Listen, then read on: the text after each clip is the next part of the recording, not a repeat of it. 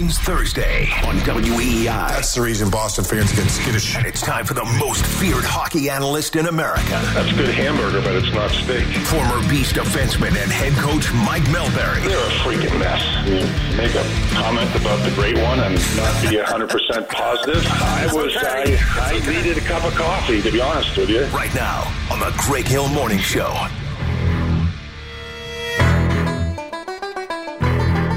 Right, it's that time of week. The great Mike Milbury on the Harbor One Hotline. Bruins Thursday, by the way, presented by Shaw's and Star Market, perfecting the art of fresh since 1860. The best hockey interview in my book and the entire, entire North America.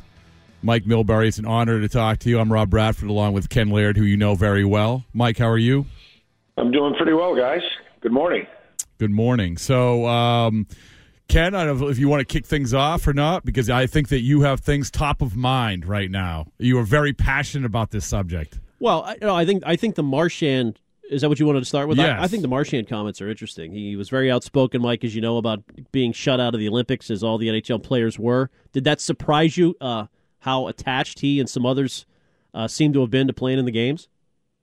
No, I think anybody that's an athlete wants to play in the Olympics. And, and first of all, I think it's great that he spoke up. I think it's terrific that he has enough courage and, and strength of conviction to pop out. I mean, we're we're all sort of running and hiding from this thing, and I'm not sure why we should be afraid of getting a mild version of the flu or a cold or whatever the hell is going around now.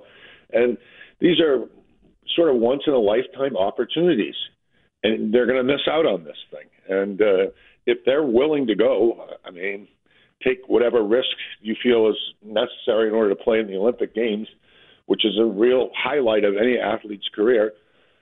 It's a shame that they can't go. And uh, you know, I get it. On the other hand, I get it. There's still things that we have to worry about with this with this variant, but um, I think it was great that he spoke out. I think that it was great that he had the courage of his of his convictions, and and uh, unfortunately, it's not going to make a one bit of a difference. Do you think winning Olympic gold for some of these guys means as much as a cup?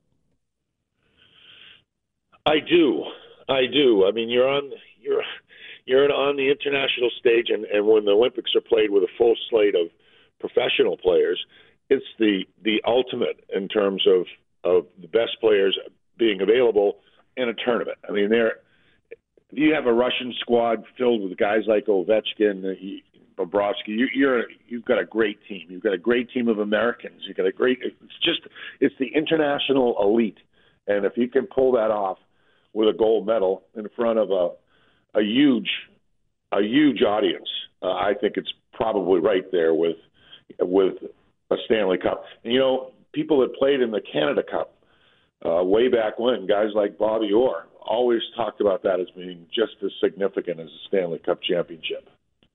Along those lines, uh, in terms of how everyone's treating what's going on now, how do you feel like the NHL is is treating their current situation?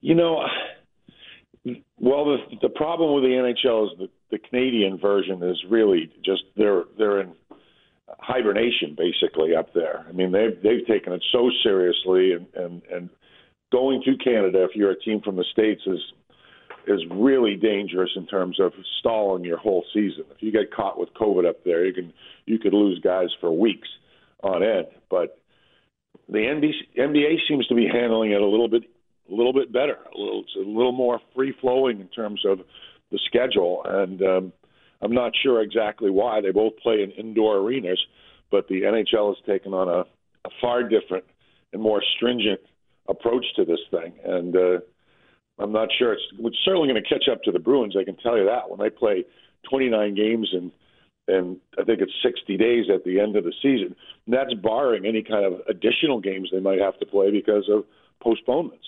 So it's been a, a tough haul for the for the NHL, and some of it is has to do with Canada, and some of it just has to do with their own decisions to handle this thing in a certain way. Anything good you can see coming out of this for the Bruins, uh, Mike? I mean, they haven't played in a couple weeks. It's hard to predict what they'll look like when they return. But you know, with Tuukka coming back potentially, is that a possibility that this might work out in their favor?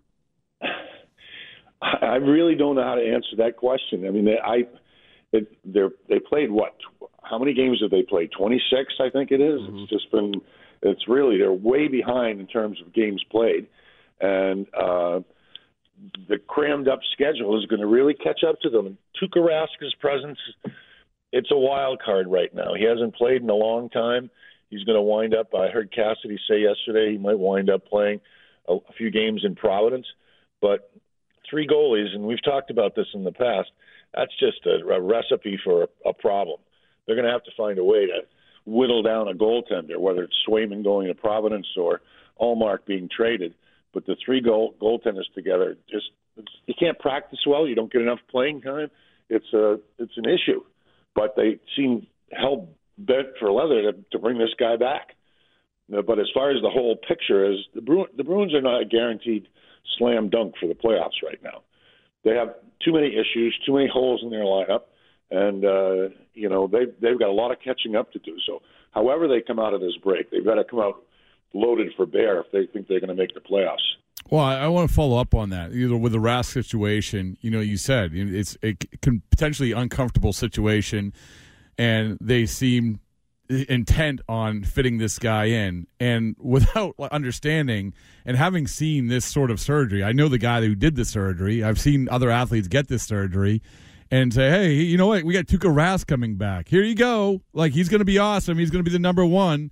Doesn't this seem like cart before the horse a little bit well it does and you know i mean we've seen Tuukka Rask play he's he's a good goaltender sometimes he's a great goaltender but you don't get inspired by Tuukka at any juncture, and that's why I thought they were moving on. I thought it was time to move on. They had a pretty good run with him, and now it was time to move on to somebody different.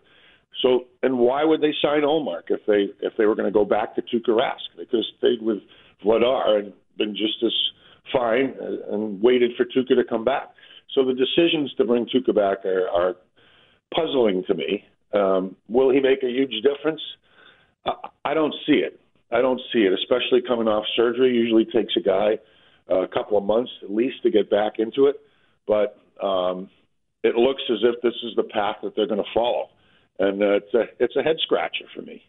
We're talking to Mike Milbury here on the Greg Hill Morning Show on the Harbor One Hotline. Now, Mike, the Winter Classic is a go. 7 p.m. Saturday night, a low of minus nine in Minneapolis, coldest outdoor game ever. What do you think of this idea? And were you a part of any of these uh, broadcasting in the past? Yeah, I, I was there at the first one, which was in Buffalo, and it was a cool event. It was the snow was falling. It was kind of a snow globe effect, but they've overdone it, and it's you know finally it comes down to it's not a very good setting for a hockey game. And people, and I'm talking about from a player perspective. You're you're talking about incredibly cold weather, and how people are going to react to that weather on the ice is you know anybody's guess. And from a fan perspective, it's a horrible place to watch a game. You know, I get it that they're trying to sell it and some nostalgia and all that stuff, but I've seen enough. I mean, I, I, I like to see them take a vacation from the outdoor game for, you know, five or six years and make it be a, a unique event again, not just a, here's another one. Mike, you're going to have to bear with me with this one because one of my favorite Boston sports moments is 1979 when he went up in the stands and beat a guy with a shoe. So, my question to you is if 2021, 2022, Mike Milbury's playing right now, that whole situation unfolds, would you do that again? yeah.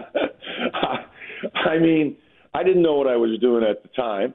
And if I was in the same position and I saw my friends up there in the stands being harassed, um, I probably would have joined them. Would I have taken off a guy's shoe? I don't know. This was just a, a moment of convenience, and and uh, I've told the story before. I was I was in the locker room. I didn't I didn't climb the glass like the other guys did. I, I just I just walked back because nobody came to join me in the locker room after the game, which was right before Christmas, and we're all happy. So I went out there, and all of a sudden there was a huge mess in the stands. And I walked up there, and if I had a chance to do it all over again, would I have hit the guy with a shoe? Well, I don't know. I, would have still gone up to the stands and tried to protect my friends who were in the middle of a, a brawl against like 18,000 New York Ranger fans who were crazy. So I can't answer the question with certainty, but I'm pretty sure I would have joined the fight again if it happens. Well, that's, I mean, that's good. I mean, it, we can't worry about what's you know optics or anything else. It's all about protecting the teammates. And I can say this: like, if nothing else happens in your life, we know that that act will never ever happen in sports again. And I think that you should be applauded for it for the exact reason you said. You just were. It was a guttural reaction to protecting your teammates. So I applaud you, Mike Milbury. Thanks. It, it's been a long time coming since I've been applauded for that. well, there you go. Do you give O'Reilly more props for climbing the glass? Then is that what you're saying? Like you, you kind of wish you could have climbed the glass there. well, you know, we'll, I'll talk to Terry about it sometime and ask him because I, I don't know what he was thinking. I mean, the, the fan stole a stick and, and was threatening to hit Terry, and he, he, that didn't bother him at all. But of course, Terry is Terry is completely fearless and he had this incredible sense of what's right and what's wrong. And obviously, he felt the fan was wrong, and so he was going to take action no matter what the consequences were. And I can see that happening to him in in any circumstance in his life, and you know that's why he was such a unique player and such a a, a fearless leader. All right, Mike. Well, thanks so much, man. You made my year. You made my year telling re- rehashing that story. I appreciate it, and and appreciate the insight. Always good stuff. And I hope you that you have a great New Year's Eve and a great New Year coming up. We look forward to talking to you coming down the down the road here with Greg Hill. Yeah, let's get rid of this COVID crap. Yeah, let's right? get rid of it. Right. Exactly. Exactly. Mike, thanks All right, so have much. A good, healthy, and happy New Year yourself, guys. Okay. Thanks. Mike, thanks, buddy. All right, great, Mike Milbury. I, I mean it too. By the way, he made my he made, he made my year just talking about that. Like The, the, the the hit with the shoe is not that. Like I don't think that's a knockout blow with the shoe. It's just the, it's just the demoralizing nature So- of it if you're the guy, right? So, but but I mean it. Like, so here's the thing. I remember. Just bear with me. Johnny Gomes comes up to me one time. He said, "You know what? Two records will never be broken in baseball." is like, what? Is like Cal Ripken's streak and and me for the most hits off the catwalk in Tropicana Field. wow. Like, and so when it comes to Mike Milbury hitting someone with a shoe, that will never happen again. it will never Well, happen I don't again. know. We had the Malice in the Palace. I mean, like no, but but but the but you're saying specifically the shoe. no, there was yeah, the shoe, and so obviously a part of that equation. And I, I'm glad he answered the way he did because you know, I, and part of my question was, well, you have people en mass and everyone's worried about everything, about interactions, but. He, he said exactly how I thought he would say it, which is, I'm not thinking about any of that. I'm just thinking about going up and protecting my teammates.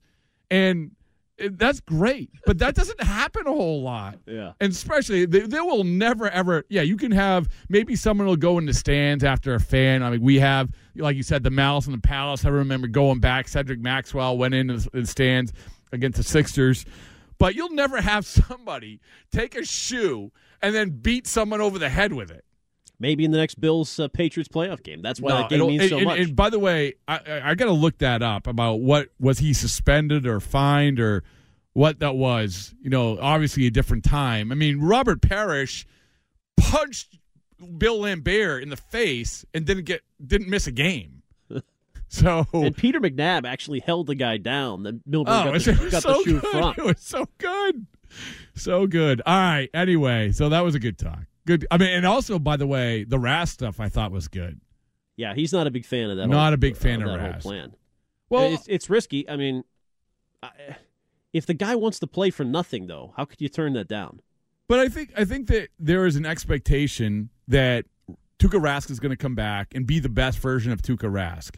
It's not realistic. Number one, Who's this doctor, by the way? What a hard O drop that was. Oh, man. I know was, the doctor um, did oh. the surgery. That was like a Fitzy. Bryan Kelly. But you know why I know that? Because he did Mike Lowell's hip uh, labrum surgery and Tim Thomas hip labrum surgery. I am very well educated. I'm very well versed in hip labrum surgery. Do you have inside scoop on this particular surgery? Like Yes. how Tuukka's going to come back from it? Yeah, it's not easy. Slow process. Yeah, it's not. I mean, you can remember when he came on. Was it this show he came on? Yeah. Yeah, and he was, you know, ah, we think December, we think January. Like, okay, but it's what version are you going to get of him? Well, yeah. Well, the team has repeatedly said like February, March. It seems like their timeline is different. So, but Tuukka, yeah, you're right. Was saying December.